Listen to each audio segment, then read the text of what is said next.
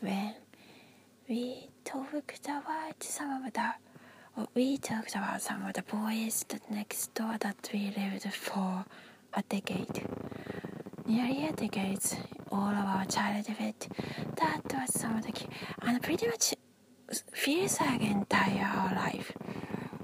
Those are kind of significant others but not not like that maybe a little bit like uh, in a different way of the soulmate or something. They had a younger they had a, they had younger sisters in our age. Our third our third baby same age with their third the youngest the baby.